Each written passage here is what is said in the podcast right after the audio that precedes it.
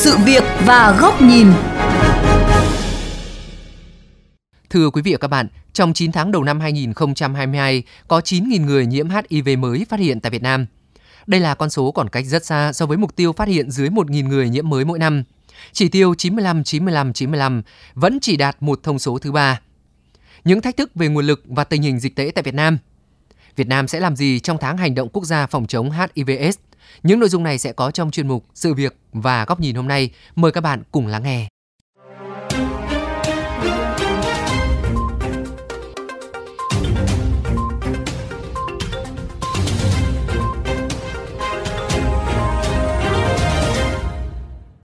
Thưa quý vị và các bạn, tại tỉnh Bà Rịa Vũng Tàu có một nhóm tiếp cận cộng đồng với tên gọi Bình Minh, gồm 10 đồng đảng viên tập trung tiếp cận nhóm nam quan hệ đồng giới.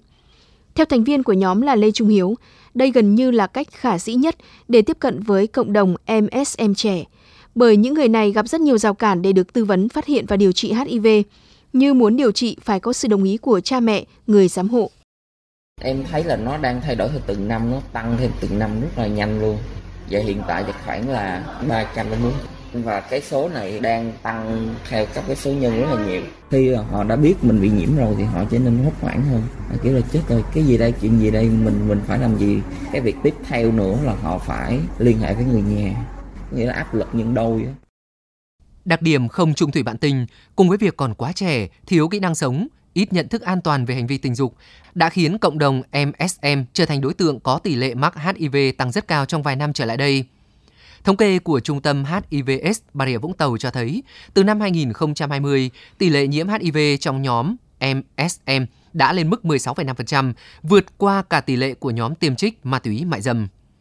Bác sĩ Nguyễn Duy Phong, phụ trách khoa HIV Trung tâm Y tế thành phố Vũng Tàu cho biết, việc mất dấu ca bệnh MSM vị thành niên khá thường xuyên do gia đình bệnh nhân giấu thông tin, tự đi điều trị ở nơi khác – Do đó, các nhóm đồng đảng viên trong nội bộ cộng đồng MSM như nhóm Bình Minh sẽ là cánh tay nối dài để tiếp cận và triển khai hoạt động tìm ca, dự phòng và điều trị. Thì trung tâm được tổ chức tập huấn kỹ năng, có những cái buổi chỉ dành riêng cho nhóm này thôi và cũng đã có mời cả những các bạn có kinh nghiệm Sài Gòn về nói chuyện rất nổi tiếng ấy. cái tâm ảnh hưởng rất lớn khi nói chuyện những cái đó thì mới có ảnh hưởng được với nhóm này kiến thức mình có thể trang bị các bạn có thể tự tìm hiểu nhưng mà cái tầm ảnh hưởng thì mình sẽ không ảnh hưởng được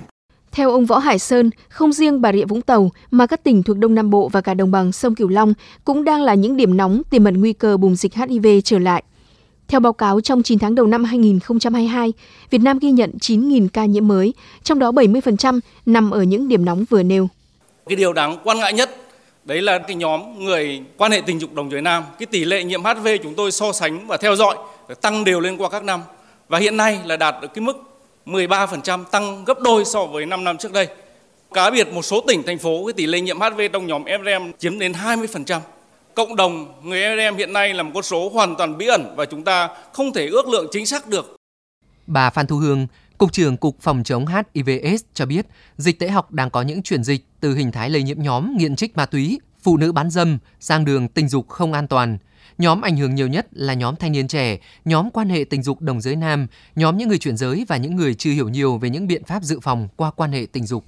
Đối với công tác dự phòng không phải dễ dàng để chúng ta huy động được các cái nguồn lực hay là huy động được người dân à, sẵn sàng bỏ chi phí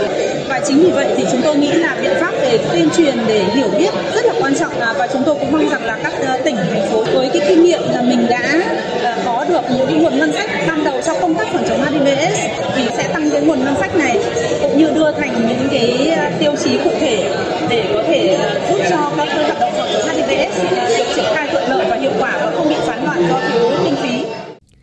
Trong khi đó, Thứ trưởng Bộ Y tế Nguyễn Thị Liên Hương nhận định, khó khăn lớn để đảm bảo chiến lược chấm dứt dịch HIV/AIDS vào năm 2030 với Việt Nam là việc đảm bảo nguồn lực. Nguồn lực huy động dự kiến vào giai đoạn 2021-2030 mới chỉ đáp ứng được 60 đến 70% nhu cầu. Trong bối cảnh tình hình dịch đang có xu hướng phức tạp, số người nhiễm HIV được báo cáo tăng trong 3 năm trở lại đây và tới 13.000 trường hợp nhiễm HIV tăng nhanh trong nhóm nam quan hệ đồng giới, nhóm chuyển giới. Một số tỉnh, khu vực vẫn còn nhiều nguy cơ cao về bùng phát dịch trở lại như đồng bằng sông Cửu Long, miền Đông Nam Bộ, Nguồn tài chính cho chương trình phòng chống HIVS vẫn còn phụ thuộc tới gần 50% các dự án quốc tế, nhất là các hoạt động dự phòng lây nhiễm HIV, hiện Quỹ Bảo hiểm Y tế chưa chi trả. Nội dung chi và định mức chi một số hoạt động đặc thù cho chương trình phòng chống HIVS đã phân cấp cho ngân sách địa phương đảm nhiệm, nhưng hiện nay nhiều địa phương vẫn còn lúng túng trong việc lập dự toán cũng như phê duyệt. Do vậy, quá trình chuyển giao tài chính cho phòng chống HIVS trước mắt cũng còn gặp rất nhiều khó khăn.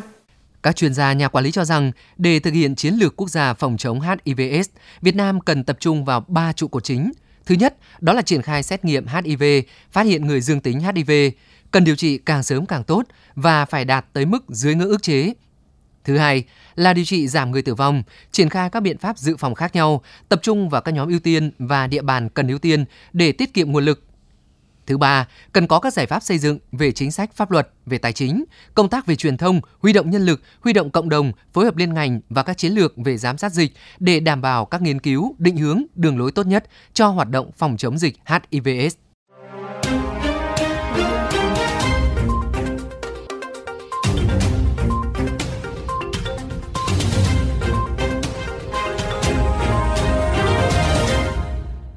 Ở phần tiếp theo chuyên mục mời quý vị đến với góc nhìn của VOV Giao thông với nhan đề khi các địa phương thờ ơ với S. Sau khi Việt Nam tiến lên các nhóm nước có thu nhập trung bình, các nguồn lực tài trợ quốc tế cho công tác phòng chống HIVS cũng giảm dần. Thế vào đó, nước ta đã có nhiều nỗ lực nhằm xoay chuyển tỷ trọng từ dựa phần lớn từ quốc tế sang các nguồn tài chính nội lực. Năm 2018, đánh dấu cột mốc lần đầu tiên tỷ trọng các nguồn tài chính trong nước đã lên đến 51%, năm 2020 là 53%. Hiện nay, con số này duy trì ở mức trên 50%. Trong đó, 17% từ ngân sách địa phương, 7% ngân sách trung ương, 9% đến từ quỹ bảo hiểm y tế, 4% thu từ phí điều trị methadone, đồng chi trả dịch vụ khám chữa bệnh HIVS và 3% từ khu vực tư nhân. Đây là một cố gắng rất lớn của Việt Nam trong chiến lược phòng chống tiến tới kết thúc đại dịch S vào năm 2030. Mục tiêu 95, 95, 95 mặc dù mới đạt được chỉ tiêu thứ ba, nhưng lại là chỉ tiêu quan trọng nhất. Hiện có tới 96% số người đang điều trị bằng thuốc ARV có tải lượng virus dưới ngưỡng phát hiện. Tức là hệ phát hiện và điều trị được, gần như tất cả người nhiễm HIV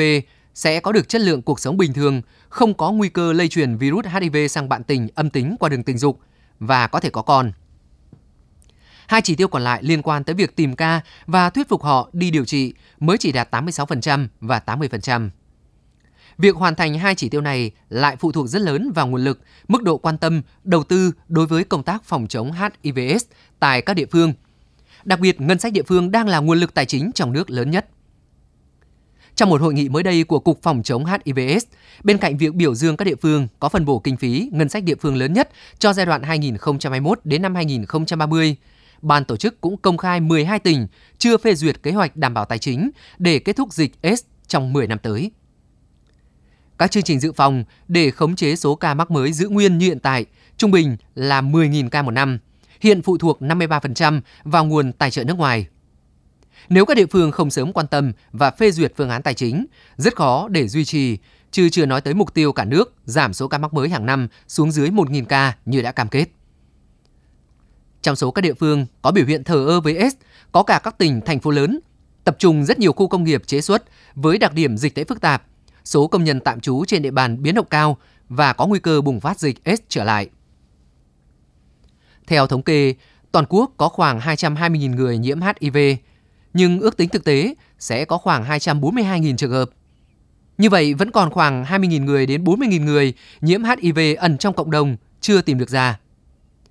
Nhiệm vụ vét nốt số ca mắc đó cùng với việc khống chế và giảm dần số ca mắc mới bằng các chương trình dự phòng quả là một thách thức vô cùng lớn đối với Việt Nam trong chiến lược kết thúc dịch AIDS. 8 năm tới, chúng ta đã cam kết với cộng đồng quốc tế về mục tiêu này, nhưng hiện tại vẫn có hàng chục địa phương chưa phê duyệt kế hoạch tài chính. Trách nhiệm phòng chống và chấm dứt đại dịch cần tới sự chung tay nỗ lực không chỉ của Trung ương mà tới cả chính các địa phương.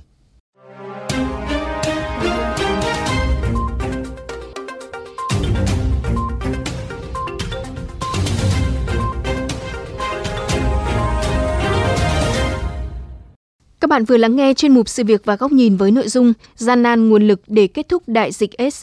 Quý vị và các bạn có thể xem lại trên vovgiao thông.vn, ngay qua ứng dụng Spotify, Apple Podcast trên iOS hoặc Google Podcast trên hệ điều hành Android. Cảm ơn quý thính giả đã quan tâm theo dõi.